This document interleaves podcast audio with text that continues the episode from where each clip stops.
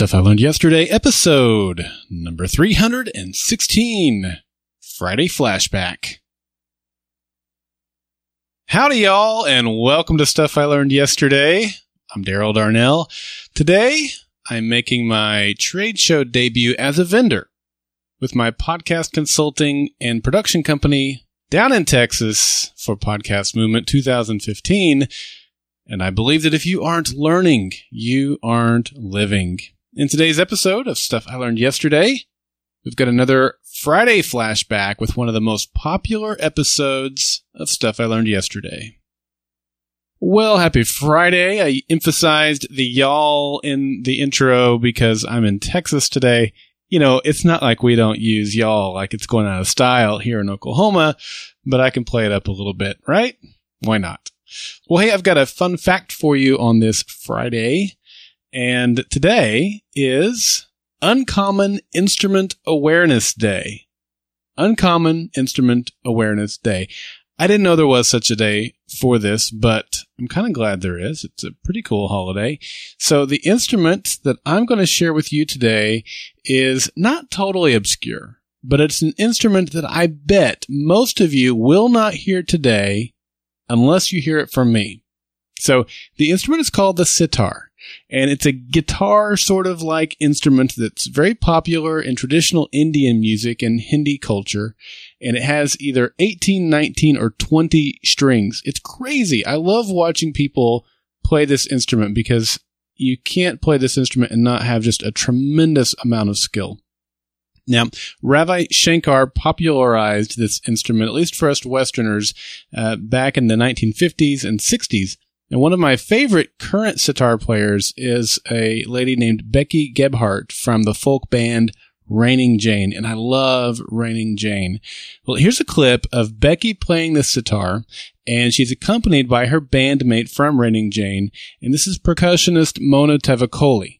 And Mona is also playing another slightly less known drum called a cajon. So here they are.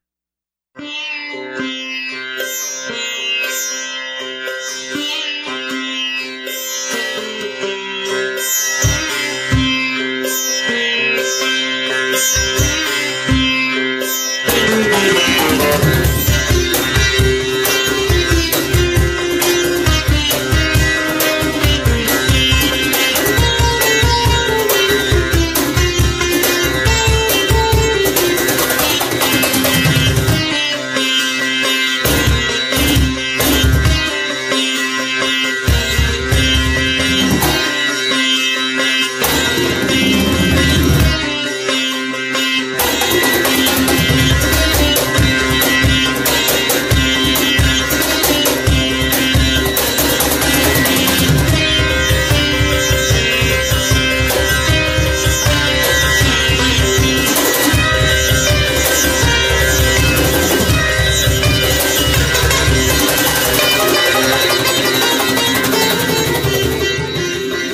How cool is that?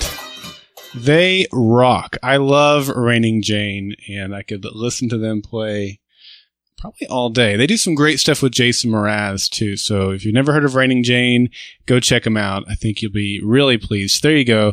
That is Mona playing the cajon and Becky playing the sitar. And there you go. So if you have a interesting, so if you know of an uncommon instrument share it with your friends today because today, Uncommon Instrument Awareness Day.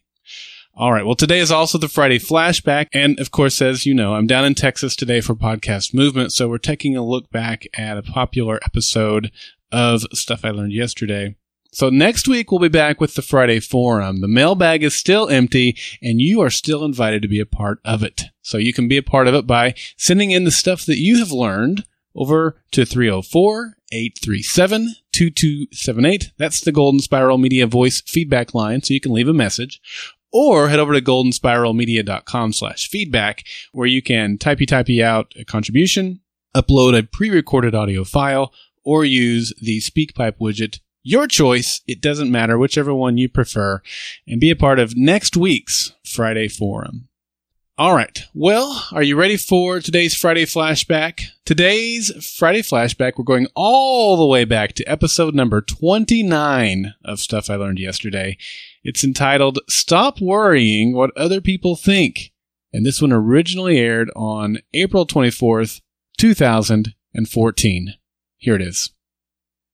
Now here's what I learned yesterday.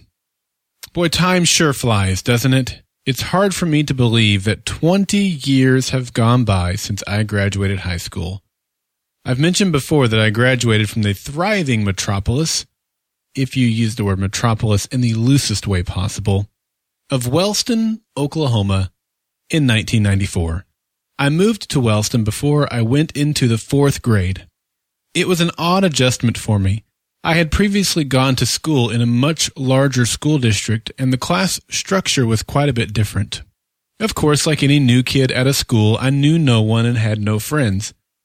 I don't know what it was that brought us together, but I soon became friends with a kid named James, and we were pretty much best buds from then on out. Now, we were a small class. I can't find my senior yearbook at the moment, but I think my graduating class was around 36 kids. My wife finds it hard to imagine what my high school experience was like. She graduated with a group of over 450. The thought of a school with that many people freaks me out a bit. Since we were such a small class and a small school, everybody knew everybody else. Just about everyone got along with each other, even if we didn't really hang out. I pretty much always struggled with trying to fit in, or dealing with the fact that I felt like I didn't fit in. I never really felt like I wasn't liked, just that I was an oddball. I wasn't athletic at all. Hanging around the jocks was really not fun for me. If I was going to get picked on by a group, it was usually them. The band geeks were nice, but I wasn't in the high school band, so I didn't really hang out with them much either. I don't know why, but I was never interested in the party scene.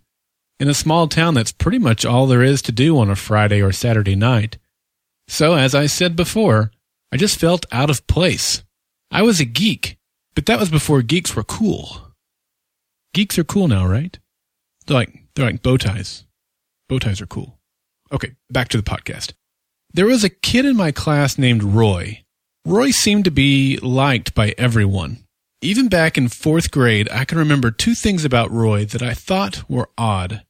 Roy liked the rock band Kiss, and he also liked the Boston Celtics. I'm not sure why I thought these things were odd. For example, the Celtics have always been popular. They won three championships in the 80s, including our fourth grade year. I do remember that Roy would get teased about them from time to time, but it didn't seem to bother him at all. He liked Kiss, and he liked the Celtics, and he still does, by the way, and he was proud of it no matter what anyone else thought. I admired Roy for that. Roy and I actually hung out fairly often in junior high because we were both in band. He played the saxophone, and I, of course, played the sexiest instrument on the planet, the baritone. We actually performed at contests together and almost always received the highest marks possible. Roy was also pretty athletic, but at some point I think he stopped doing the sports thing. He wasn't interested in it, I guess. I do know that he and a few other guys formed a band. Roy played the drums. He was fantastic at playing the drums. I should say that he is fantastic at playing the drums. He now drums for a rock band named London's Dungeon. Roy got along with the jocks and the geeks and all those in between as far as I ever noticed. Even when I was around a group and I was getting teased, Roy never joined them. I definitely noticed that. One day when we were seniors and we were talking about performing on stage, he said that he thought I would be an awesome rock singer. I have no idea why he said it. Up to that point, I had never sung in front of anyone, especially not him. But it was one of the coolest things that had been said to me, and I've never forgotten it. He probably has. It seems that Roy had something figured out that it would take me a long time to discover. It wasn't until about five years ago that I finally had the courage to stop caring about what other people thought about the way I dress the car I drive, the way I comb my hair, or what my hobbies are, anything else like that. I didn't break out of my shell overnight, and I'm probably not completely there, but I've come a long way. One of my favorite things is my car. People either love it or hate it. My wife hates it. It's a 1984 Toyota Celica GT. It's a goldish brown color on the outside. The inside is brown and tweed. The whole car just screams of the 80s. When I bought it five years ago, it had 24,000 original miles. Now it has 81,000 miles, and I've loved putting every one of them on the car. I don't drive it as much now that I work from home, but I still get a lot of compliments on it. A few weeks ago, a guy followed me into a grocery store so he could ask me about the car. Last week, a car hop exclaimed her love for the car. My wife drives a 2000 Honda Civic. Guess how often someone comments on her car? So here's what I learned. We spend way too much time caring about what other people think. Now, I'm not talking about being polite, putting the needs of others first, maintaining good hygiene, or things like that. I mean that when we make decisions based on what other people may think or say about us, we do ourselves a disservice. Don't be afraid to be you. If that means that you're like everyone else, that's great. But if it doesn't, that's great too. Oh, and by the way, when I was at my 15 year class reunion, one of the popular kids told me that they weren't surprised by the way that my life has turned out. Apparently, when I was in high school, they thought I was the one that seemed to always have it together. Now it just seems silly that I spent all that energy trying to fit in and worrying about what they thought about me. I'm Daryl Darnell, and this has been Stuff I Learned Yesterday.